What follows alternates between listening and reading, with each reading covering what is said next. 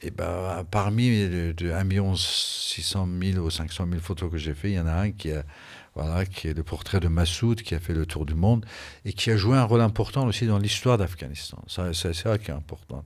Dans l'histoire de Massoud, dans l'histoire d'Afghanistan, dans l'histoire du monde. Parce que c'est quelque part, c'est cette photo aussi qui a emmené l'attention de beaucoup des Européens et des gens de l'extérieur à cette personne.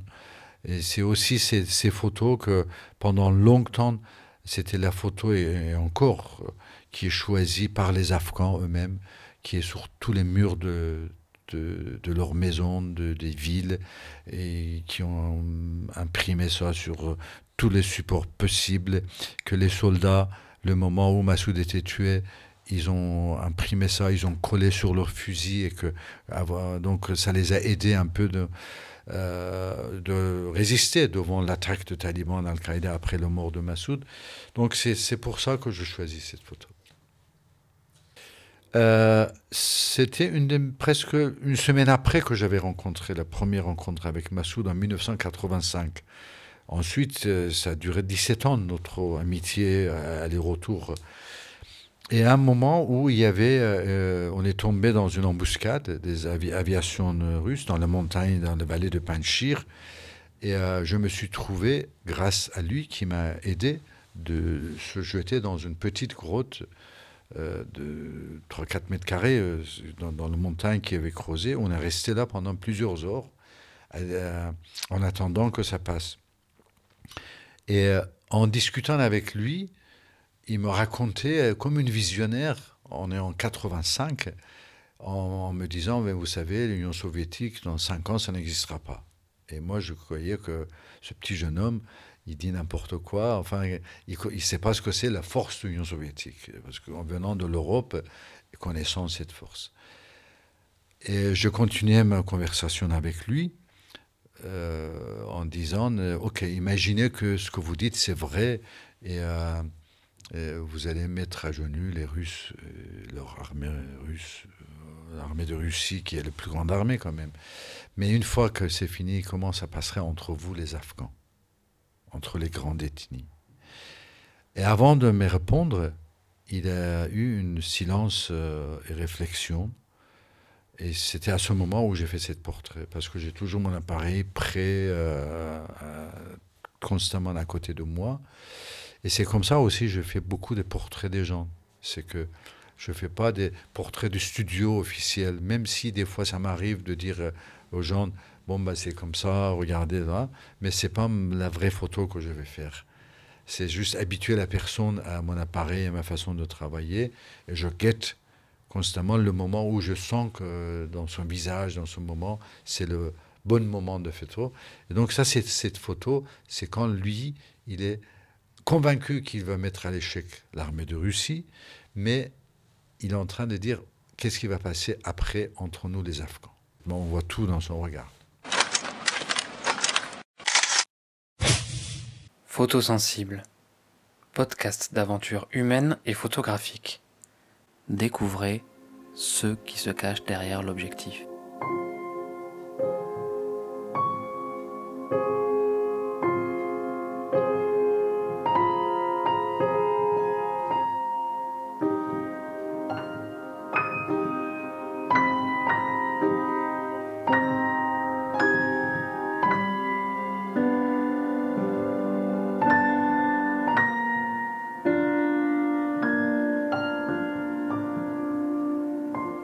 Rencontrer Reza est une aventure en soi.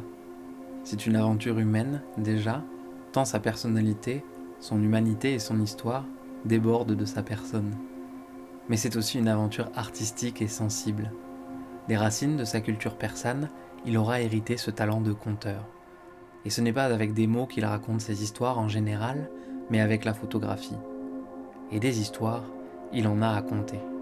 Son enfance, où il découvrira la photographie argentique, la révolution islamique en Iran où il se forgera une conscience politique forte qui entraînera son exil d'Iran, la reconnaissance inattendue de ses talents de photographe qui le mènera dans les plus grandes agences de photojournalisme ou encore à National Geographic, ou son passage par l'ONU.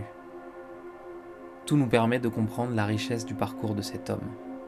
Il est d'ailleurs l'un des photojournalistes les plus reconnus de sa génération, en Iran, en France comme ailleurs. Et s'il est à l'aise avec la photographie, il ne l'est pas moins avec les mots. Alors autant le laisser vous raconter tout ça lui-même. Euh, la photographie, euh, dans mon enfance, et surtout euh, dans la ville où j'étais, dans la ville de Tabriz, en Iran, qui est le centre de Azerbaïdjan iranien, c'était quelque chose complètement lié aux photos de famille et photos de carte d'identité. Donc, euh, c'était pas du tout ni art, ni quelque chose connu de, de population à l'époque. Ça, je parle des années, euh, fin des années 50, début des années 60. Et donc, euh, le photographie que nous, on voyait à, cette, à ce moment-là, c'était beaucoup dans les vitrines de ces studios photos qu'on allait des fois, une fois par an peut-être, euh, pour faire les photos de famille, ou euh, on les rencontrait dans les mariages. Euh, c'était simplement ça. mais pour moi, c'était quelque chose que depuis un moment, depuis quelques années, depuis l'âge de 9 ans, je cherchais de trouver, de pouvoir m'exprimer et m'expliquer au monde. Je, t'explique, c'était que très euh, tôt, dans le bas âge, j'étais très très euh, ému et touché par les scènes que je voyais dans les rues de, la ville, de pauvreté, de misère, d'injustice de, sociale. De, et euh, ça m'interrogeait dès le bas âge. Je me disais, mais pourquoi il y a des enfants qui n'ont pas de chaussures? Pourquoi il y a des gens qui sont SDF Pourquoi il y a les, gens qui vivent pas bien dans notre quartier et l'autre il vit mieux? Et donc tout ça, c'était des questions que j'arrivais pas à trouver des réponses quelque part. Même si je posais les questions à mes parents ou les gens autour de moi, leurs réponses ne me convenaient pas. Et euh, je me disais que euh, s'il n'y a pas de changement dans l'attitude des gens euh, envers ces, ces, gens qui ont besoin, peut-être que moi, j'arrive pas à expliquer l'émotion qui crée dans moi en voyant ça, peut-être que les, les, mots ne sont pas suffisants, donc je cherchais l'image à ce moment-là. Peinture, c'était connu, c'était quelque chose d'important dans la culture persane. Et donc je me suis dit, peut-être la peinture, l'image en tout cas, peut aider. Et je me suis mis pendant euh, deux ou trois ans à, de, de l'âge 10 à 13 ans, d'essayer de peindre, mais j'arrivais pas à le faire. J'étais très mauvaise dessinateur ou peintre, jusqu'à ce qu'à l'âge de 13 ans, finalement, je me suis intéressé à ces petits appareils photo box que mon père avait pour nous photographier pendant les vacances. Et euh, pour moi, c'était juste un objet de vacances. Ça, je ne comprenais pas à quoi ça peut servir. Sauf que quand j'ai commencé à regarder dans le viseur, d'un seul coup, j'ai vu que avec cet appareil ou cette machine, quand on tourne l'appareil vers des différents sujets, on les voyait dans le viseur. Donc d'un seul coup, euh, dans ma tête, je me suis dit, ah, ben peut-être que si il photographie tout ce qui est devant lui, cet appareil, euh, peut-être que ça peut être ça, remplacer le, peinture et dessin. Donc j'ai commencé à demander à mon père, est-ce que je peux utiliser, je peux voir comment ça marche? Et il m'a dit, voilà, oui, c'est comme ça qu'il fonctionne. Et euh, je suis tombé dedans.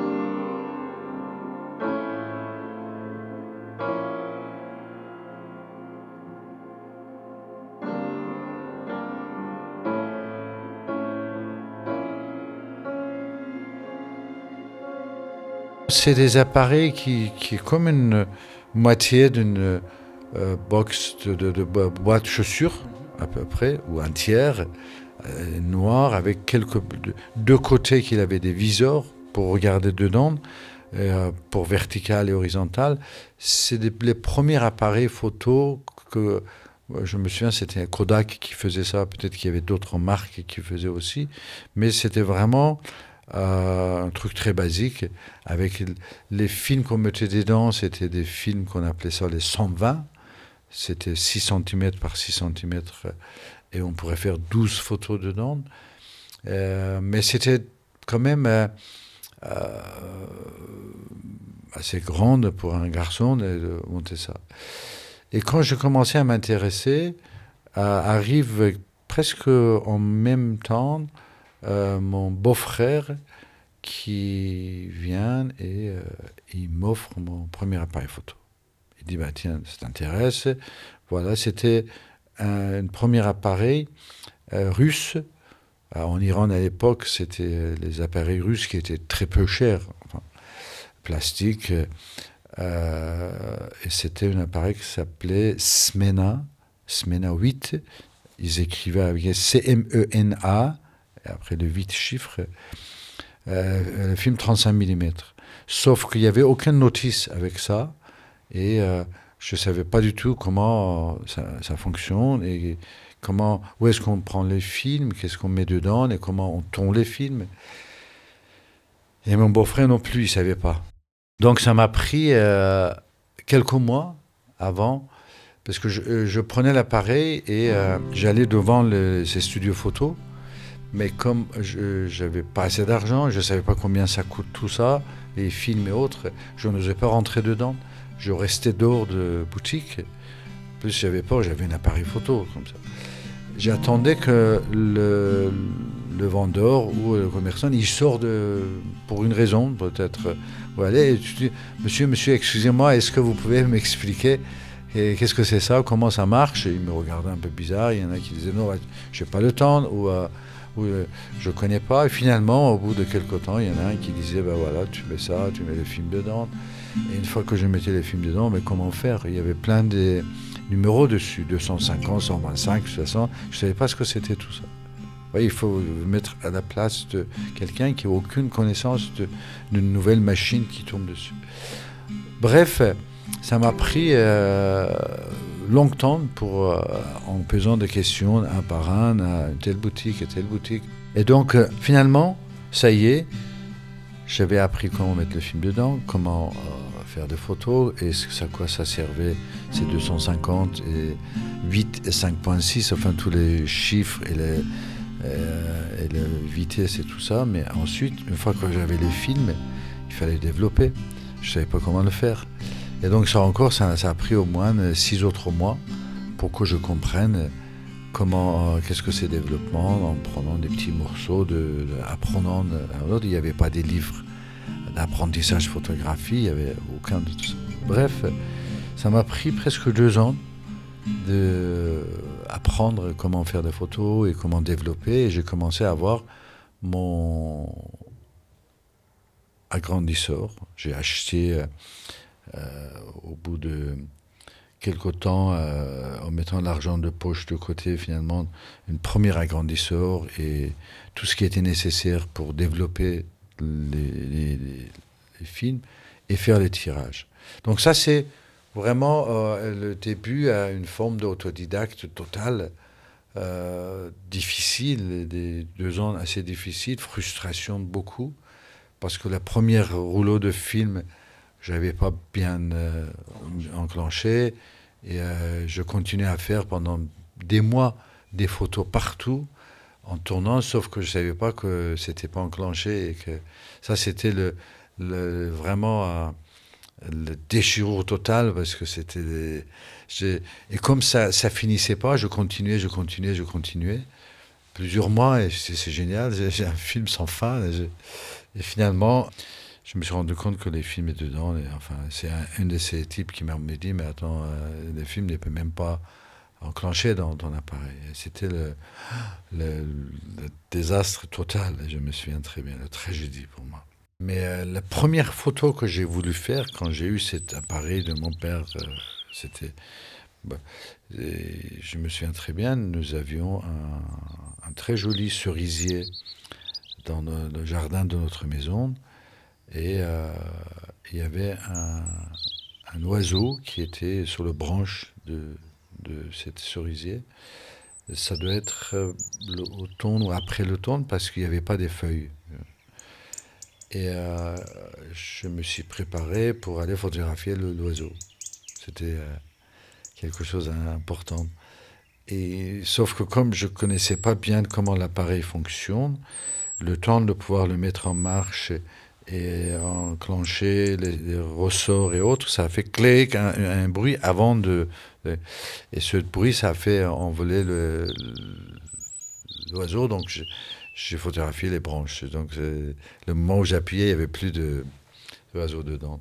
Ça, c'était la, première, que, d'ailleurs, c'était important pour moi de vous comprendre que euh, il y a des choses qui peuvent ne pas se faire. Il ne faut pas se fâcher, il ne faut pas en vouloir, c'est comme ça la vie. Et voilà. Ô ami, unique ami, que de sombres nuages guettent la fête du soleil, comme si c'était hors d'un parcours chimérique qu'apparut un jour l'oiseau, que s'était formé hors des lignes vertes d'imagination ces feuilles fraîches qui s'essoufflaient dans la volupté de la brise, comme si cette flamme violette qui brûlait dans la mémoire chaste des fenêtres n'était autre qu'une représentation innocente de la lumière. Foulour Falorzode, poème extrait du recueil Au seuil d'une saison froide. La première année, c'était comme, comme d'habitude, hein, on commence à photographier sa famille, ses, amis, pour euh, s'habituer aussi, pour s'habituer à cet appareil, de, voir comment ça, fonctionne. Mais plus je faisais ça, plus je me rendais compte que c'est pas ça la photographie que je cherche. C'est pas faire quelque chose juste euh, portrait des, des, gens, des amis autres. J'ai envie de montrer des gens, mais au début, j'avais un peu peur aussi de sortir dans la rue avec un appareil photo. Ça n'existait pas ça, qu'un jeune petit garçon euh, prendre l'appareil photo dans la main et aller faire des photos. Et euh, donc, cette photographie de façon où photographier les amis, des gens autour et les voisins, petit à petit, ça m'a fait connaître euh, dans le quartier comme le, photographe quelque part. Donc ça, ça, ça m'a beaucoup aidé au début de finalement de pouvoir de sortir pas à pas de la maison, de, photographier les gens autour, la communauté. C'était un bon apprentissage pour moi. C'est-à-dire, j'ai pas eu une agressivité contre moi à cette période, au tout début dans la communauté que tout le monde connaissait, tout le monde. À l'âge de 16 ans, euh, comme euh, mon père, il était le, il travaillait, employé du ministère de, de Travail, les affaires sociales, donc il s'occupait beaucoup des ouvriers. Il, il, était un médiateur entre les patrons et les ouvriers de la part du ministère du Travail. Donc il allait souvent dans, euh, dans, les usines quand il y avait des problèmes entre les ouvriers et les, et les directions pour régler ça. Et euh, quelquefois, il m'emmenait avec lui aussi. Donc pour moi, c'était aussi un pas âge d'un seul coup de me trouver euh, dans les usines, euh, écouter les ouvriers ce qu'ils racontent, le, problème qu'ils ont avec euh, leurs patrons, et écouter aussi des patrons, parce que c'était un bon apprentissage aussi de voir qu'il y a toujours deux côtés dans chaque conflit. J'entendais ce que les ouvriers disaient, je me disais, bah, ils ont raison. Et après, quand avec mon père, on allait s'asseoir dans le bureau des patrons, et tout ce que lui disait, je disais, bah, c'est vous qui ont raison. Donc ça, m'avait beaucoup aidé à ces âges-là de voir qu'il y a plusieurs façons.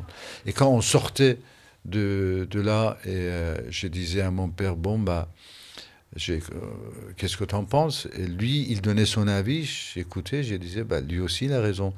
Donc c'était la troisième version de, de fait. Et ça, ça m'a beaucoup aidé dans cet apprentissage de voir que il faut pas regarder un événement d'un seul angle.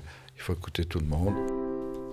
En 1968, il est envoyé en mission, longue mission, ça veut dire que même son travail était dans le sud de l'Iran, près de Golfe Persique, dans une port, ville, portuaire qui s'appelle Bandar Abbas, qui est encore un des plus grands ports iraniens. Sauf qu'en 1968, c'était une toute petite euh, ville portuaire et que mon père était allé euh, pour travail. Il m'a emmené avec lui. Donc le reste de famille reste à Téhéran et moi je pars avec mon père, tous les deux, dans cette ville incroyable. D'un seul coup, j'arrive, il y a une énorme différence.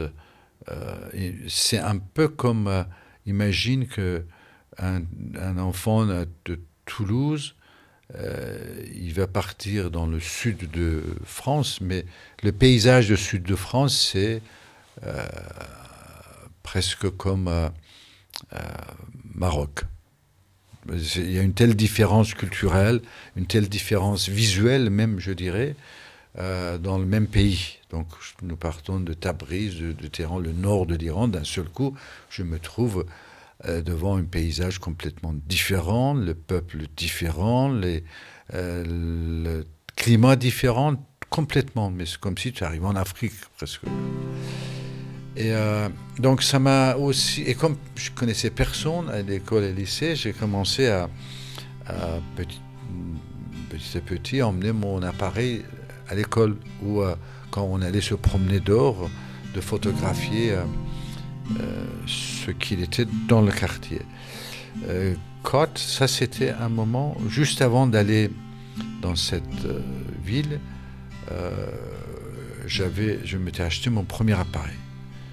Et mon premier appareil qui était un peu comme le, format Rolleiflex, sauf qu'il s'appelait Lubitel. Et ça, c'était aussi un appareil russe plastique qui était pas cher du tout. Donc ça m'avait pris presque six mois de mon argent de poche, de mettre de côté pour pouvoir acheter ça. Donc c'était mon premier appareil que acheté moi-même. Et c'était avec ça que je me suis trouvé dans cette euh, port, comment dirais-je, oui, dans cette ville portuaire de, sud, avec plein de choses incroyables, des bateaux, des, des, des et ça, ça m'a beaucoup aidé de commencer à photographier aussi la vie des gens. Et c'est à ce moment où, euh, comme c'était une petite ville, il y avait peu de moyens, il y avait trois lycées, une pour les filles, deux pour les garçons, et il n'y avait aucune bibliothèque dans, ces lycées. Euh, moi, je lisais énormément. J'avais presque lu plus de 600 livres avant d'arriver à cet âge-là, de, 16 ans. Euh, et euh, j'ai eu l'idée de créer une bibliothèque dans le lycée.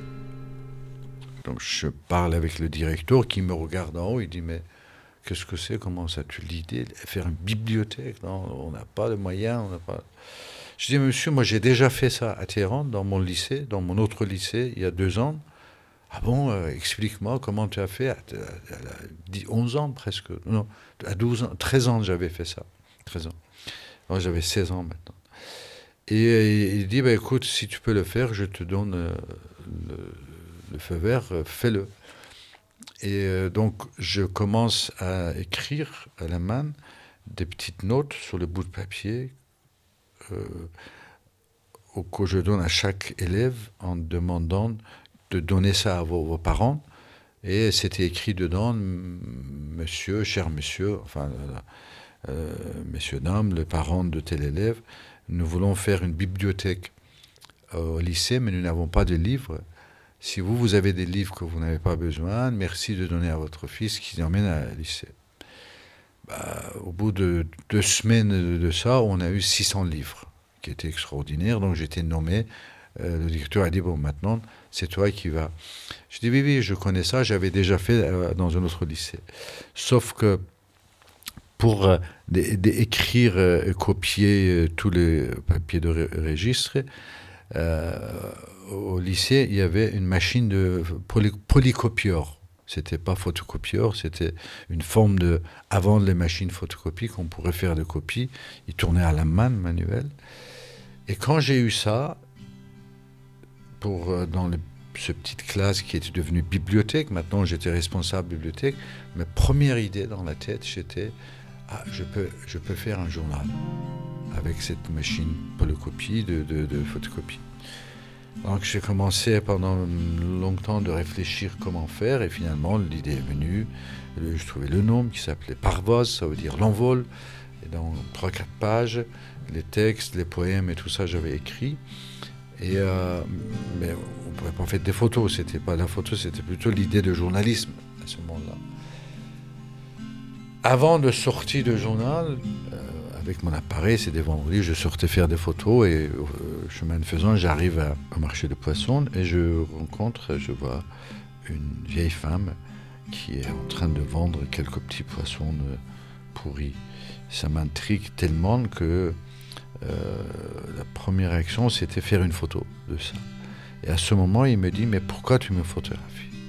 Et cette question, que pourquoi tu me photographies, il fallait que j'ai une réponse immédiate. Et euh, ça m'a pris euh, beaucoup d'énergie. Je me souviens juste de réfléchir. De, il fallait que je donne la bonne réponse et la vraie réponse. Et la vraie réponse et la bonne réponse tout de suite pour moi, je savais que c'était pas parce que ça me plaît ces poissons de faire des photos. J'avais fait parce que ça m'intéressait de voir comment une femme, une vieille femme comme elle, assise par terre, est en train de vendre quelques poissons complètement pourris. Enfin, c'est quoi cette histoire? Pourquoi? Donc j'ai dit, je veux que vous racontiez, moi, je, je connais votre histoire. Donc elle me dit, bah, toi je veux me raconter mon, te raconter mon histoire. Et elle dit que son fils était pêcheur, qui était tué, euh, qui, était noyé, c'était noyé son bateau et tout. Et maintenant il vient tous les jours ici parce que c'est des amis de son fils qui lui donnent ce qui reste un peu de leur pêche quotidienne pour l'aider aussi, pour qu'il vende quelques jours parce qu'il a cinq enfants. Et ensuite, il me dit, mais euh, le, policier qui tient la porte de, marché, euh, il faut que je lui donne la moitié de ce que je gagne.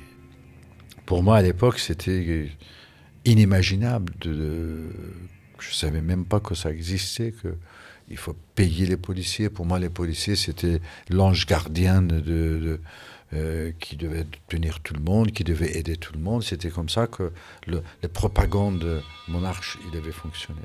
Bref, j'écris ça aussi dans mon journal, que finalement, ça m'a emmené, euh, quelques jours après, être arrêté par le police secret du choix, être frappé de, qu'ils ont déchiré tous, ces journaux. Et ça a complètement me fait rentrer dans un autre monde euh, qui était euh, le vrai monde de ce qui s'est passé, la liberté d'expression, qu'il faut expliquer, il faut pouvoir s'exprimer, il, faut, il y a une police secrète qui euh, on ne peut pas tout dire. Et tout ça, c'est arrivé d'un seul coup dans, un, dans, dans, une petite période et qui a changé complètement ma vision du monde, ma vision de, de, communauté, de, de, de gouvernant. Et, et, mais ça m'a aussi conforté dans cette idée que finalement, ce que je faisais, c'était bien.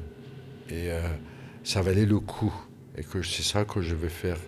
Parce que s'il y a autant de pression contre ça, or je dis la vérité, donc euh, il faut que je continue.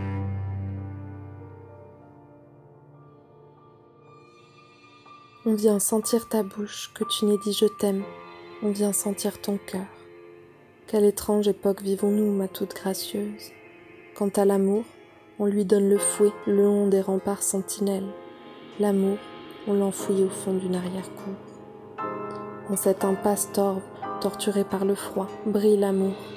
Par la grâce nourricière des chants et des poèmes, ne te risque pas à penser, ma toute gracieuse, quelle étrange époque vivons-nous? Celui qui nuitamment martèle à notre porte est venu en meurtrier de la lampe. La lumière, on l'enfouit au fond d'une arrière-cour. Et voici que viennent les bouchers, veillant à tout passage, ils apportent la planche et les hachoirs en sang. Quelle étrange époque vivons-nous, ma toute gracieuse? Et ils écarissent le sourire sur les lèvres et les chants sur la bouche. La joie, on l'enfouit au fond d'une arrière-cour. Les canaris sont couchés sur la braise, brûlante de jasmin et de lys. Quelle étrange époque vivons-nous, ma toute gracieuse? Iblis est triomphant, ivre, attablé au banquet de nos deuils. Dieu,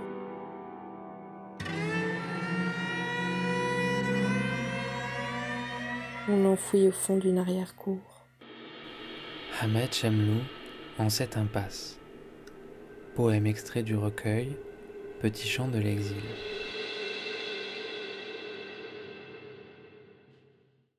Et je le continuais de cette façon, de façon différente, euh, où euh, euh, un an après, on était retourné à Téhéran. J'allais au lycée à Téhéran. J'avais installé mon chambre noire à, la maison. Et, mais cette fois-ci, comme j'avais voyagé, je savais comment sortir, comment aller faire des photos, et surtout comment il fallait faire des photos dans le quartier chaud, dans le quartier où il y avait beaucoup de des vendeurs de drogue ou les drogués qui étaient complètement en train de se shooter, héroïne ou autre, et euh, photographier ça. Euh, il y avait aussi un marché des voleurs, on appelait ça. C'était tous les gens qui avaient volé des choses qui venaient euh, vendre à n'importe quel prix. Donc, toutes ces photos, je les tirais à la maison et ensuite, les photos qui montraient la misère, qui montraient vraiment la, vie mauvaise des gens, comment ils vivent, euh, je les placardais sur le mur de Téhéran, surtout autour de l'université, là où j'allais à l'université. C'était les premières photos placardées, enfin de cette façon, montrer euh, euh, un militantisme en, placardant les photos sur les murs, contre les murs. C'était les premières formes de street art, l'art dans le lieu public. Et l'impact était énorme parce que on est dans un pays où euh, il y a très peu de journaux, très peu de médias. Euh, il y a une seule chaîne de télé, noir et blanc, et qu'ils ne montraient que euh, les celebrities ou tout ce qui était l'histoire de Monarche. Enfin, il n'allait jamais montrer ces médias, la misère, ni interviewer des gens, ça n'allait pas et autres. Donc, c'était vraiment une première, je, dirais, euh, exemple de ce genre de travail, utilisation de la photographie euh, contre une, euh, idée politique ou, militantisme quelque part. J'allais même moi-même le, le, lendemain ou quelques heures après que j'avais collé ça en cachette pour regarder, voir ce qui se passe. Et les gens, ils, ils se réunissaient autour, ils commençaient à discuter ils ne voyaient pas que ça existait. Donc, euh, ça, ça crée euh, pas mal des, euh, des mouvements. Et le police, il venait, il attaquait, il fermait, enfin, il déchirait, il frappait des gens qui regardaient, ne regardaient pas, ne regardaient pas. Plus je voyais ça, plus je me disais, bah, ça c'est quelque chose d'important de le faire. Et ça, ça a duré pendant trois ans. En même temps, j'étais étudiant à l'université de Téhéran j'étudiais architecture. Et à 22 ans, finalement, la police arrive, euh, il encercle mon petit studio étudiant que j'avais avec quelques autres amis. Et il rentre euh, avec les pistolets, avec le fusil, tout le monde les mains en l'air, on ne savait pas ce qui se passe. Et finalement, il demande le nom de chacun. Et quand je dis mon nom, il dit venez avec nous. Euh, il vient chez moi ensuite, il fouille chez moi et il y avait une partie de mes négatifs qui le prennent, quelques tirages et ils m'embarquent. Et à peine arrivé euh, euh, dans, ce lieu d'interrogation, de, de, ce grand centre, bah, les yeux fermés et il, me, commence à me torturer, à frapper d'autres fortes parce que pour eux, tout ce qui était, euh, ne pourrait pas être le travail d'une seule personne. Il doit y avoir plusieurs personnes et euh, je n'étais que juste un petit exécutant étudiant. Pour eux, cette idée de faire des photos, euh, coller contre mur, euh, écrire les légendes, coller tout ça, de, regarder comment ça se passe dans ça, ça pourrait pas être un petit gamin quand il doit avoir une groupe ou des gens derrière ça qui ont. Donc ça, ça m'a ça a pris cinq mois d'être torturé dans une toute petite cellule et, et toute forme de torture pour que finalement ils se rendent compte que j'avais raison, que j'avais rien à. Il n'y avait aucun groupe derrière moi, il n'y avait personne derrière moi. Et condamné à trois ans de prison, et euh, au bout de cinq mois, il m'a envoyé dans une prison publique. C'est là où je, je, me suis trouvé avec euh, d'autres prisonniers politiques qui étaient le, les plus grands écrivains, et les poètes et les cinéastes et euh, les artistes et les politiciens les chefs de groupes politiques, tous dans un seul lieu. Et ben, pour un euh, gamin de 22 ans, de se trouver euh, à côté avec le plus grand, je dirais, poète ou écrivain, c'était une bonne heure. Donc, en plus que tu commences, tu discutes, tu parles, ils te répondent, vous commencez à discuter ou, toute la journée, des heures entières. Euh, donc, ça, c'est, d'un seul coup, ce prison qui. C'est trois ans, enfin deux ans et demi, parce que j'avais passé cinq mois en cellule individuelle. Ben, ces deux ans et demi, ça devient euh, quelque part comme une université pour moi aussi. Et j'apprends beaucoup de choses et je réfléchis sur l'utilisation de photographie. Je comprends l'importance de l'image en parlant avec les cinéastes, avec d'autres. Et c'est ainsi que, euh, trois ans après, quand euh, je sors de prison et je retourne faire mon, finir mes études d'architecture et commencer à travailler, le, les rues de Téhéran ils commencent déjà à bouillonner. Les manifestations arrivent. Euh, finalement, je sors photographier les manifestations petit à petit. Et de fil en aiguille, un jour, deux jours, ça continue. Il y a des manifestations partout. Euh, par la connaissance politique que j'avais acquis en prison, donc j'arrive à être informé euh, de toutes les manifestations, de tout ce qui allait passer avant tout le monde. Donc je me trouve toujours avant. Et comme il y avait aussi la presse étrangère, les photographes étrangers comme Marc Ribou, comme Don McCollin, comme Michel Setmoun, comme euh, plein d'autres photographes qui venaient en, Iran de la part des agences et autres, que moi je ne connaissais pas. Je connaissais euh, ni les agences, ni les magazines étrangers, rien du tout de tout ça. J'étais complètement euh, ignorant par rapport à, ce qui était le photojournalisme, la photographie. Mais euh, de, de, voir ces photographes avec plusieurs appareils autour du cou qui courent et qui font tac, tac, tac, tac, tac, des, dizaines de photos d'un sujet et que pour moi que euh, j'avais un seul appareil photo dans la main et que je faisais photo par photo, euh, c'était quand même aussi une forme de vous comprendre un peu ce qui se passe et discuter. Et ça n'est qu'après, quand ils ont vu mes photos, qu'ils m'ont encouragé de pourquoi tu ne travailles pas pour la presse. Mais dans ma tête, moi, j'étais un architecte qui, qui, fait des photos et qui doit retourner à, son architecture, finalement. Euh, Jusqu'au moment où euh, je rencontre dans mon premier voyage à Paris Kokushin Sipayoglu, euh, qui était directeur et fondateur de l'agence Sipa Presse, qui était lui-même un ancien photojournaliste qui venait d'Istanbul et euh, c'est l'homme qui a presque formé euh, euh, plus de, je dirais, la, moitié de, de, grands photojournalistes français et mondiaux, mais pas seulement les photographes, mais aussi les gens qui travaillent dans les agences, dans les archives et autres. C'est grâce à lui, c'était le grand monsieur de photojournalisme dans l'histoire qui restera toujours. Et lui, tout de suite, en voyant mes photos, les quelques photos qu'il voit de moi, je sens qu'il euh, me regarde différemment et il dit bah, écoutez, si vous voulez travailler pour moi, vous êtes bienvenu. Donc, il, euh, facilite euh, mon retour en Iran quelques mois après la révolution. Moi, j'étais venu juste en, en, touriste et voir comment ça se passe ailleurs. Le, premier sujet que je fais pour Agence SIPA, donc euh, officiellement, euh, je le fais à deux rouleaux noir et blanc dans une grande manifestation. Je crois 18 ou 19 euh, photos en couleur, donc un, demi-rouleau couleur. Or, je voyais d'autres photographes qui étaient sur place avec moi, pour agent, qui travaillaient à l'époque pour Gamma ou Magnum ou SIPA ou ou les photographes, même freelance. Je ne savais pas ce que c'est à l'époque. Ils disaient pigiste, je ne savais pas ce que c'était. Et donc, je, les voyais de faire des dizaines de rouleaux, 20 rouleaux. Et il y en a un qui avait fait 25 rouleaux dans la journée. J'étais. Ah, j'avais honte de, faire deux rouleaux et demi, moi, quand je voyais leur photo.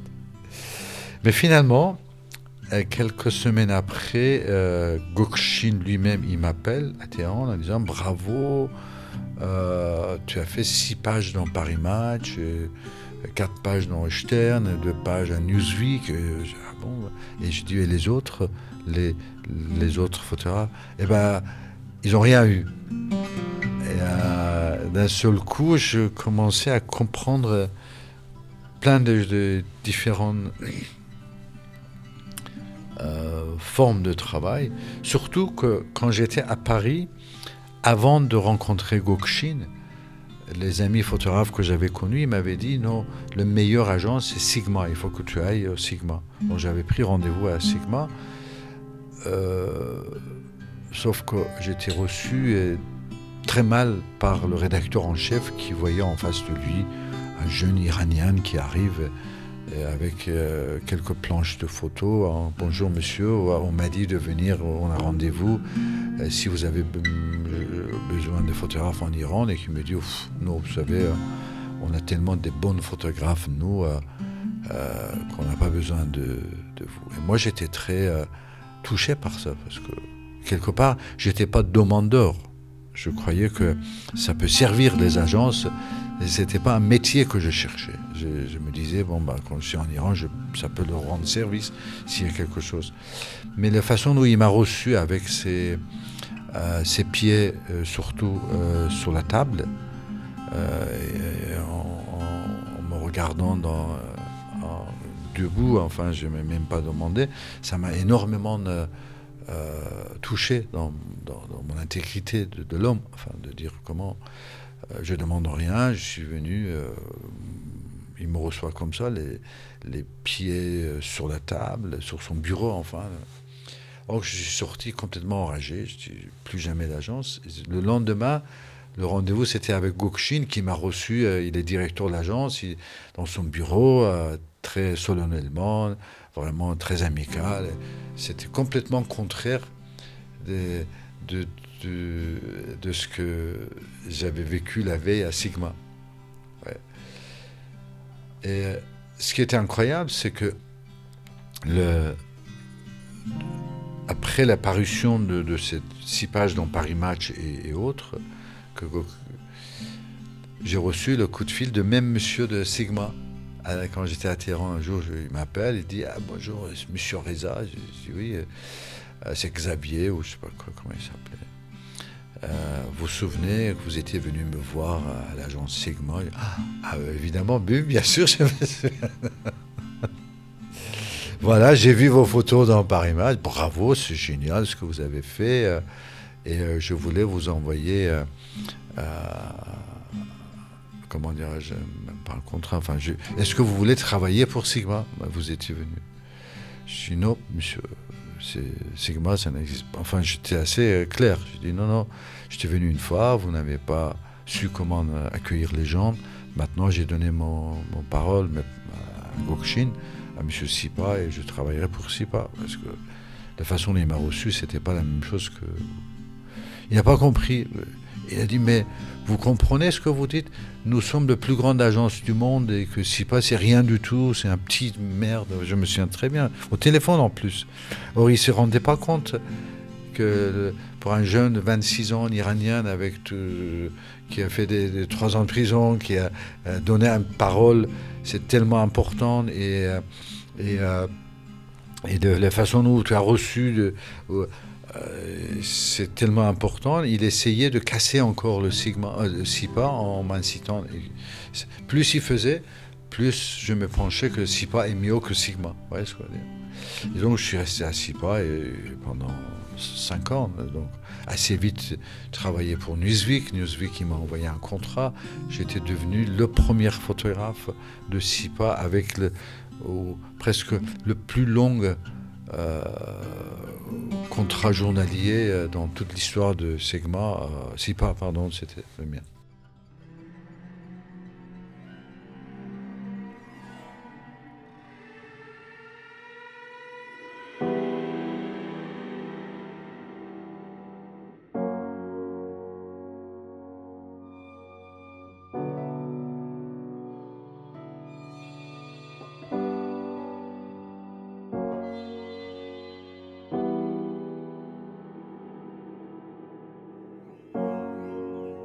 Laisse-moi écrire une lettre. La lampe a inondé la maison de sa lumière. La joie a de nouveau comblé ma poitrine. Il y a beaucoup de pain sur la nappe. Laisse-moi écrire une lettre. Mon retour ce soir à la maison coïncidait avec la tombée de la pluie dans le jardin de Poulio et de Basilic. Mes deux bouquets d'églantines tremblent sous ma robe de soie. Mes deux grappes de jasmin dansent sur mes épaules nues. Ma joie est une parole éloquente dans mes yeux muets. Mon regard, un poème sublime sous l'ombre de mes cils. Il y a une effervescence de lumière, une fête de chants et de chansons. C'est le printemps et l'abondance de fleurs, même si nous sommes au milieu de l'hiver. Dans les mains de mes amis, c'est la présence du feu et de la soie. Les larmes de joie de mes amis ont été suivies d'un assaut de baisers et de larmes. Mon cher ami éloigné de la patrie, j'étais obligée de t'écrire une car sur mes lèvres ne reviennent que des mots à propos de notre pays. Si tu as mal au cœur en pensant aux chambres nuptiales des martyrs, sache que le feu, la guerre et la folie ont pris fin, mais tout cela a été dur à supporter. Tu n'as jamais été séparé de ton pays. Ton cœur battait toujours pour lui mais la séparation ne dépendait pas de toi. Que Dieu nous aide à la reconstruire et à ne pas la perdre par de vaines paroles. L'enjeu dans cette affaire est la terreur changeante de l'époque. Combien de nuits j'ai éteint la lumière de peur de perdre ma vie, bien que tout ce qu'on voyait eût un prix beaucoup plus cher que la vie. Adieu mon cher ami lointain. Que puis-je ajouter à tout cela? Mille merci, car ce soir, la maison était remplie de lumière. Simin Bebahani, laisse-moi écrire. Quand j'ai quitté l'Iran en 1981, quand j'étais euh, obligé de m'exiler, euh, j'ai continué à voyager, euh, couvrir les différents événements, la guerre de Liban, après Afghanistan, après tout ça, c'est enchaîné l'un après l'autre. Donc, et euh, je suis devenu connu comme euh, celui qui passe son temps d'une guerre à l'autre. C'était un peu comme ça, des années 80 pour moi. Constamment de partir d'une guerre à l'autre. Et euh, mes photos étaient devenues, toutes, les agences, ils attendaient, enfin tous les journaux, elles attendaient, qu'est-ce qu'il a fait ça Des, des de, couvertures de, centaines de journaux, de magazines. Et finalement, en 90, j'ai une offre des Nations Unies pour devenir directeur d'une opération des Nations Unies pour Afghanistan, que j'accepte. Mais assez vite, je vois que c'est pas du tout ça que je cherche. pour moi, c'est la photographie qui est importante. Donc, je quitte après un an de travail de nouveau Nations Unies. Et à ce moment, c'est les Nations Geographiques qui me contactent pour travailler pour eux. Et à 91, je rentre euh, toujours en, indépendant euh, comme photographe de Nations Geographiques. Mais quand Geographic il me propose de devenir employé de National Geographic, et qui était euh, une, offre extraordinaire, euh, jamais vu, enfin pour un photographe c'est le top. Sauf que il y avait un article qui disait que bah, je deviens photographe et que je dois photographier les sujets qu'ils veulent et constamment. Donc, euh, et je, devais avoir quelque chose comme un mois de vacances euh, dans l'année, comme beaucoup, ou même trois semaines. C'était un peu le, ce qui est arrivé. Et euh, quand j'ai vu ça, je me suis dit, oui, mais s'il se passe des choses que j'ai envie de photographier, mais que la photographie ne veut pas, je ne pourrai pas le faire. Et ils m'ont dit, bah oui, vous ne pouvez pas partir comme vous voulez, vous voulez, des sujets. Je dis, bah non. Moi, je, veux être maître de, aussi de mon temps et des sujets que je choisis. Et c'est comme ça, j'ai dit, OK, on peut continuer de travailler ensemble, contrat par contrat, sujet par sujet, mais euh, je resterai libre de, photographier. Ce qui, ce qui m'a aidé, comme ça, de pouvoir photographier la guerre des Balkans, par exemple. La chanfille ne voulait pas. Mais euh, moi, j'ai pris le temps nécessaire pour aller à Sarajevo photographier ça. Et parmi tous ces projets, c'était aussi le Rwanda et Burundi. J'ai travaillé avec Serge Moiti et UNICEF au départ pour faire un, premier euh, sujet sur les orphelins de sida. Le sida, il commençait à, faire de rage en Rwanda et Burundi surtout. Personne n'en parlait, personne ne connaissait ce qui se passe. Les gens y tombaient, y tombaient, y tombaient. Et donc on est allé faire un film de Sergio Matti et moi au reportage photo qui était dans l'Express et la presse en France après au Mondial. La première fois qu'on parlait vraiment des orphelins de sida. En faisant ça, on se rend compte que euh, l'histoire, ça va beaucoup plus loin que juste euh, le sida. Il y a une vraie tension, que c'est tuerie et c'est euh, en train de créer entre les Hutus et Tutsis et qu'il se peut avoir des vrais problèmes entre les deux tribus. Donc je retourne après pour photographier ce conflit il y a déjà eu 100 000 morts. Et, en continuant ça, j'essaye de préparer une conférence de presse à Paris avec d'autres amis photographes qu'on était euh, sur terrain pour expliquer qu'il y a quelque chose qui est en train de se préparer à Rwanda et Burundi. Il faut faire attention, il y a une massacre qui se prépare, on l'avait vu qui est en, train de venir. Et malheureusement, c'est arrivé. C'est arrivé, il y a 800 000 morts et 2 euh, millions de réfugiés. C'est à ce moment où euh, je retourne pour photographier les événements, mais surtout le, cas des réfugiés. Et dans un des camps euh, de réfugiés, euh, le directeur de l'UNICEF et le directeur de Croix-Rouge, ils me parlent d'un projet qu'eux, ils ont commencé avant moi, donc ce n'était pas mon idée de commencer ça, qui est photographier les 12 000 enfants qui sont des euh, les, enfants où euh, on ne sait pas où sont les parents. Quand il y a 2 millions de réfugiés et les gens qui fuient, euh, surtout dans les pays comme ça où tout le monde part dans les, dans les forêts, se cacher ou autres. Donc ils n'ont pas les moyens de garder tous les enfants ensemble et finalement les enfants se séparent des parents ou des fois des parents qui étaient complètement tués et les enfants ils se trouvaient tout seuls. Et donc ce projet euh, ça fait partie de plein d'autres projets que je mène parallèle à mon travail photographique depuis début, parce que c'était toujours le cas, hein, depuis dès le début de photographie que je faisais publier dans les journaux. D'autres travaux que je faisais et que je continuais à faire, c'était toujours de dire beaucoup de problèmes sociaux ou relationnels peuvent se résoudre avec la photographie. Il faut, poser la question, quand il y a un problème social, quand il y a un problème dans une communauté, est-ce que la photographie peut emmener une réponse à ça? Est-ce que quelque part, je ne dis pas peut-être que résoudre le problème, mais faire partie de, ça. Et ça, c'était un, un, cas très précis parce que j'ai dû former euh, quelques réfugiés, de jeunes réfugiés, comment faire des portraits des enfants. Euh, avant, il y avait des photographes euh, américains ou européens qui avaient fait des photos euh, pour UNICEF et Croix-Rouge, mais ensuite le programme était complètement resté caduque. Donc j'ai formé ça, j'ai eu des caméras de donation et des rouleaux de films, 600 rouleaux donnés par à l'époque Fuji, des films pour aider. Et euh, les 12 000 enfants étaient photographiés exposés dans tous les camps de réfugiés, leurs portraits. Et les parents ou euh, les proches qui avaient perdu euh, un enfant, ils venaient regarder. Et il y a 3500 enfants avec, sur les 12 000 qui ont immédiatement, enfin, dans, les quatre premiers mois, ils ont trouvé le, leurs parents. Ils étaient unis avec leurs parents. Ça, ça, le, ça fait partie des, des, projets, comme je disais, que j'avais commencé depuis dès le début euh, en me disant je vais dans le pays où il y a la guerre.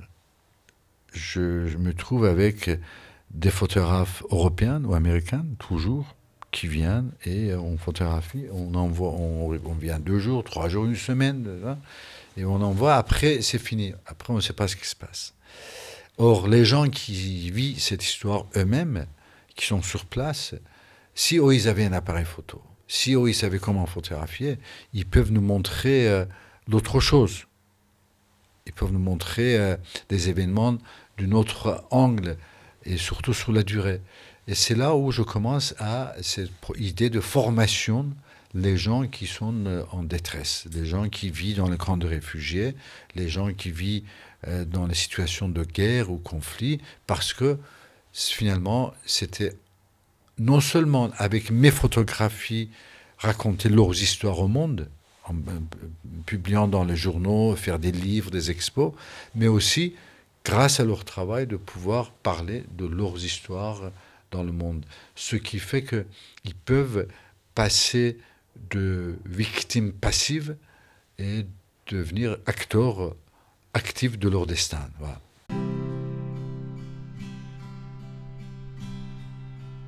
En 2001, que je crée l'association Aina en Afghanistan, qui a formé plus d'un millier d'Afghans et beaucoup de femmes à tous les métiers de médias. C'est pas seulement la photographie, c'est le radio, le télévision, le journalisme écrit, tout ce qui touche le média, même le management des médias. À Aina, on a formé les gens. Ce qui fait que on a euh, c'est un des pays qui a le plus grand nombre de journaux, des magazines, des télévisions, et que dans tous, ce sont les gens qui étaient formés par nous, qui travaillent dedans.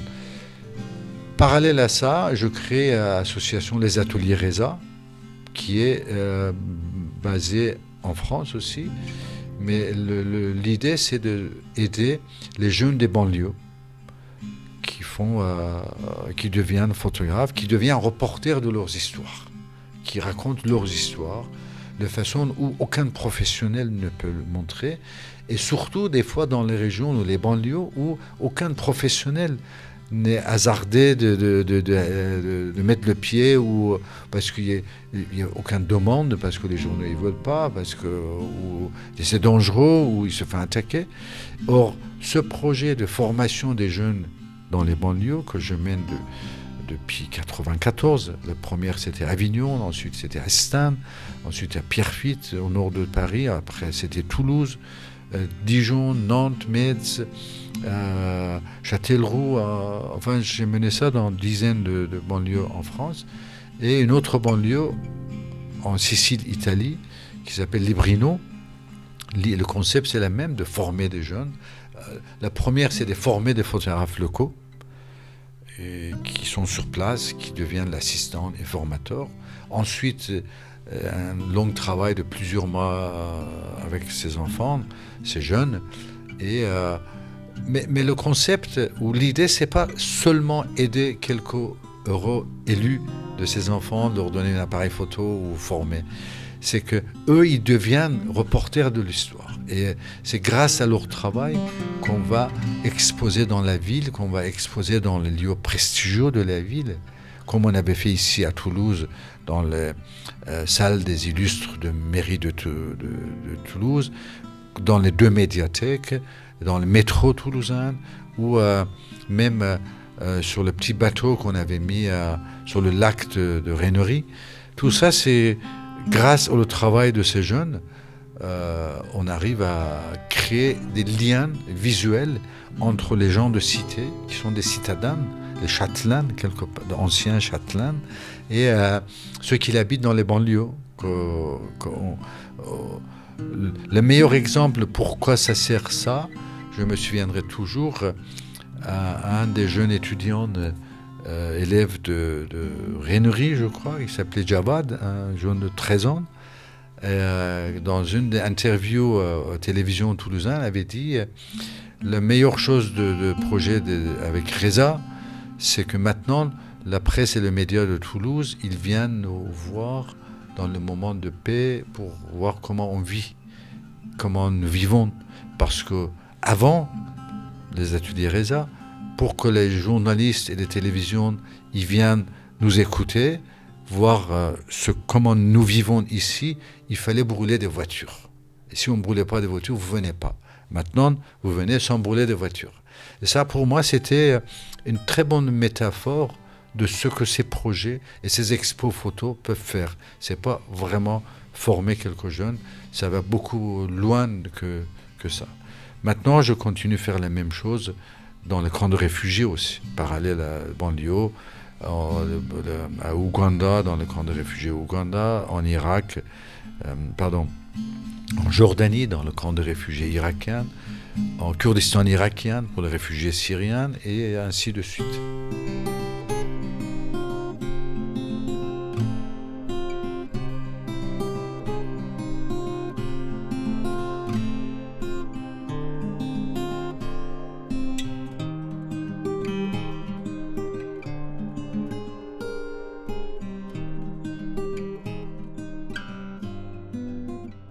Ce qui est évident, c'est qu'il y a eu un moment où, euh, euh, comme beaucoup de métiers, euh, il y a eu avant et après numérique dans beaucoup de métiers.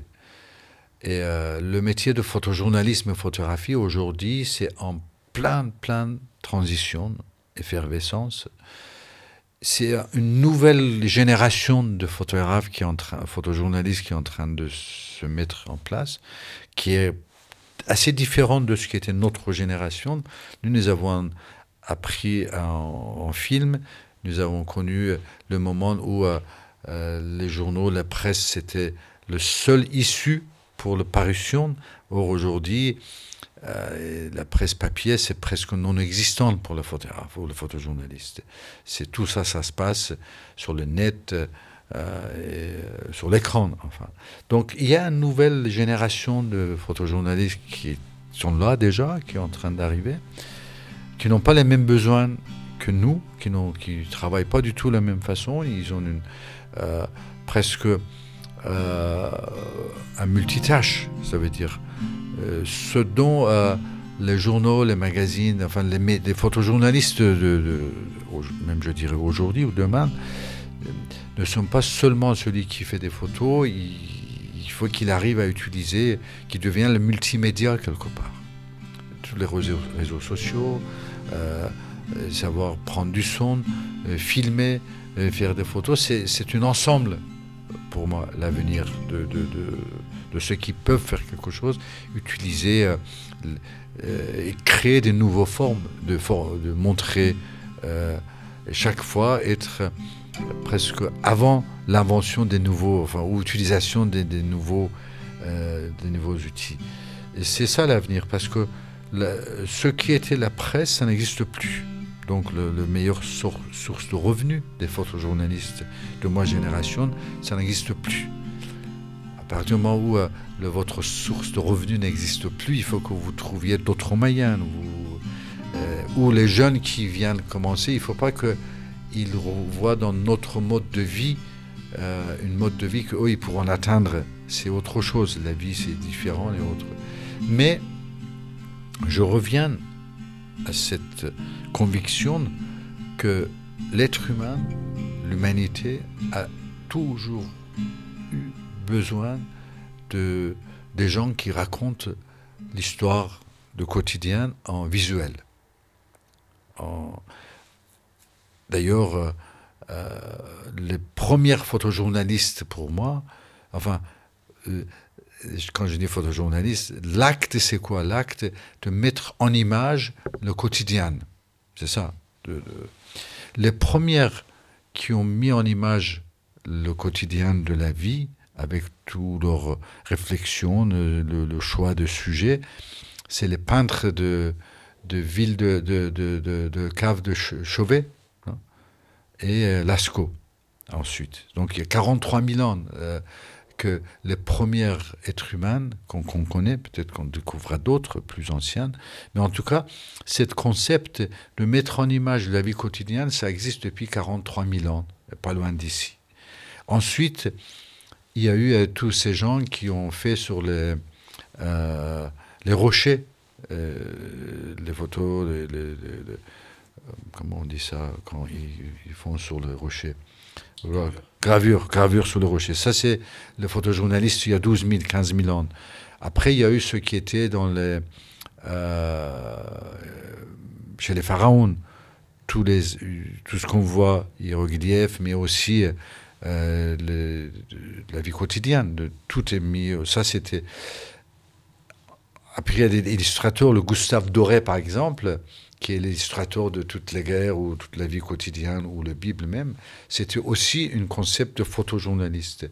Donc nous, on est descendants de ces, ces gens-là, quelque part. Nous sommes descendants de, de ces peintres de, de, de, grottes de Chauvet ou Lascaux et, et, ceux, ceux qui font dans les, les, les pyramides ou Gustave Doré illustrateur, enfin, jusqu'à Lautrec ou euh, Van, Gogh aussi, c'était quelque part, il racontait l'histoire de quotidien. Maintenant, dans notre temps, il y avait l'outil s'appelle photographie. Donc, euh, peut-être que dans 50 ans, dans 20 ans, il y aura d'autres outils qui racontera l'histoire visuelle différemment. Et donc, euh, c'est ça, je veux dire que l'humanité a eu toujours besoin des gens qui racontent l'histoire de l'humanité en images. C'est l'outil qui a changé. Maintenant, on appelle ça photojournaliste. Demain, je ne sais pas comment on va l'appeler. Le meilleur conseil que je peux donner à un jeune photographe, la première, c'est euh, toujours avoir un très bonne chaussure de marche. Ça, c'est très important. Vraiment, les chaussures, de, euh, c'est primordial. Des fois, une mauvaise chaussure peut complètement tout, tout Mais, et euh, écouter son corps et aller photographier les sujets que vraiment ça touche son cœur au début. Ça, c'est le meilleur euh, moyen de se concentrer et de se dire qu'il n'y a pas de petits et grands sujets. Ça, je n'aime pas du tout euh, les photographes qui disent Oh non, non, j'ai un petit assignment, euh, j'allais photographier juste une école. Je dis Mais ça, c'est génial. Ça doit être le plus grand assignment pour toi de, commande. il n'y a pas de petits et grands sujets. Il faut que chaque photo, chaque sujet soit comme le meilleur sujet qu'on le fait.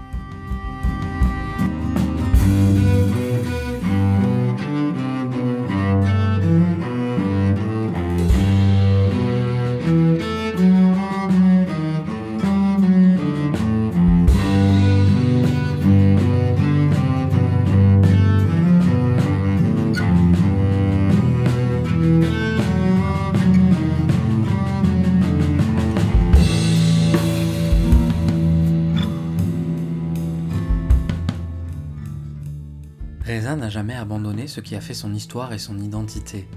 Il a d'ailleurs récemment édité un livre avec son frère Manoucher, Iran, Rêve et dérive, 1978-1985, qui retrace un bout de l'histoire de l'Iran lors de la révolution islamique et ses conséquences. Il est aujourd'hui encore très actif et continue notamment de former des jeunes à la photographie et plus globalement à la compréhension des médias comme outil d'émancipation artistique et culturelle avec son ONG ENA World. Passer une heure avec Reza, c'est grandir un peu, alors j'espère que vous aurez vous aussi apprécié cette heure en sa compagnie.